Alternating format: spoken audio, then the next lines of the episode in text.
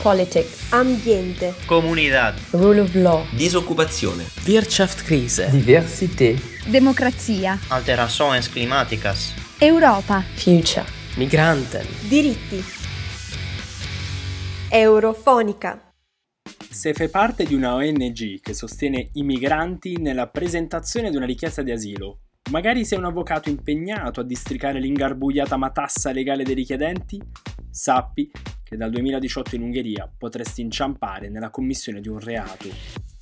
Le ONG che sono in prima linea per la difesa dei diritti umani questo però già lo sapevano, ma tu, che ora mi stai ascoltando invece, ne eri già a conoscenza?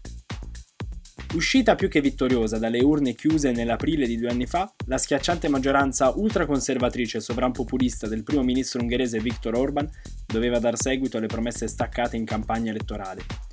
Fermare l'invasione dei migranti, fermando le organizzazioni non governative, braccio operativo del nuovo ordine mondiale ideato da George Soros, Così, mattoncino dopo mattoncino, in Ungheria hanno cominciato a smantellare le garanzie dell'ordine liberale, mostrando i muscoli e prendendo provvedimenti seri, in nome di risposte pragmatiche, di buonsenso, Scavare attorno alle ONG rendendone sempre più complicato il finanziamento mettendo al bando l'aiuto offerto ai richiedenti asilo è stato uno dei primissimi provvedimenti, subito ribattezzato Legge Stop Soros ed approvato dal Parlamento ungherese il 20 giugno 2018.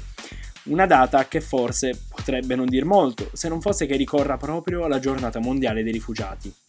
Da quel momento puoi essere punito se sapevi che al richiedente asilo a cui hai dato assistenza non gli sarebbe stato riconosciuto lo status di rifugiato.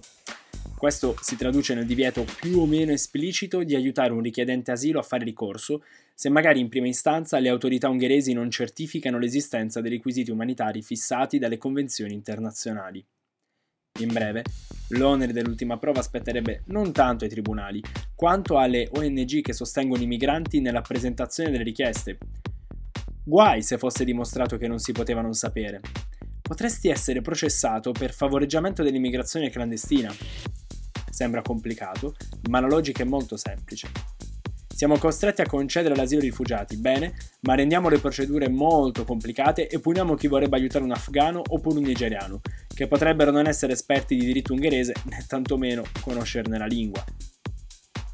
Leghiamo le mani a loro per legare le gambe ai migranti e se volete aiutateli a casa loro, perché farlo in casa nostra è vietato per legge.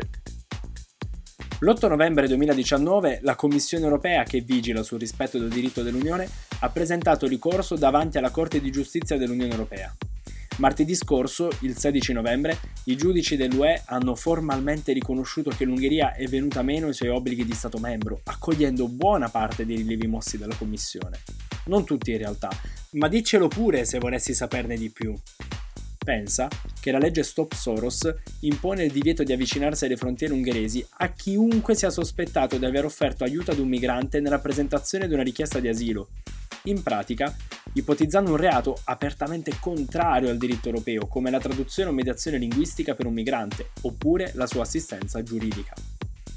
Ma il governo ungherese adesso riconoscerà la sentenza oppure, come accaduto in Polonia, dichiarerà la supremazia del diritto nazionale sulle regole comuni europee? Restano in ballo e fanno gola i finanziamenti europei su tutti il Next Generation EU per la ripresa economica post pandemia. L'ultima spiaggia, ma forse anche l'ultima cordicina che tiene ancora legate all'Occidente europeo le nuove democrazie liberali dell'Est. Paolo Cantore da Forlì per Eurofonica. Eurofonica.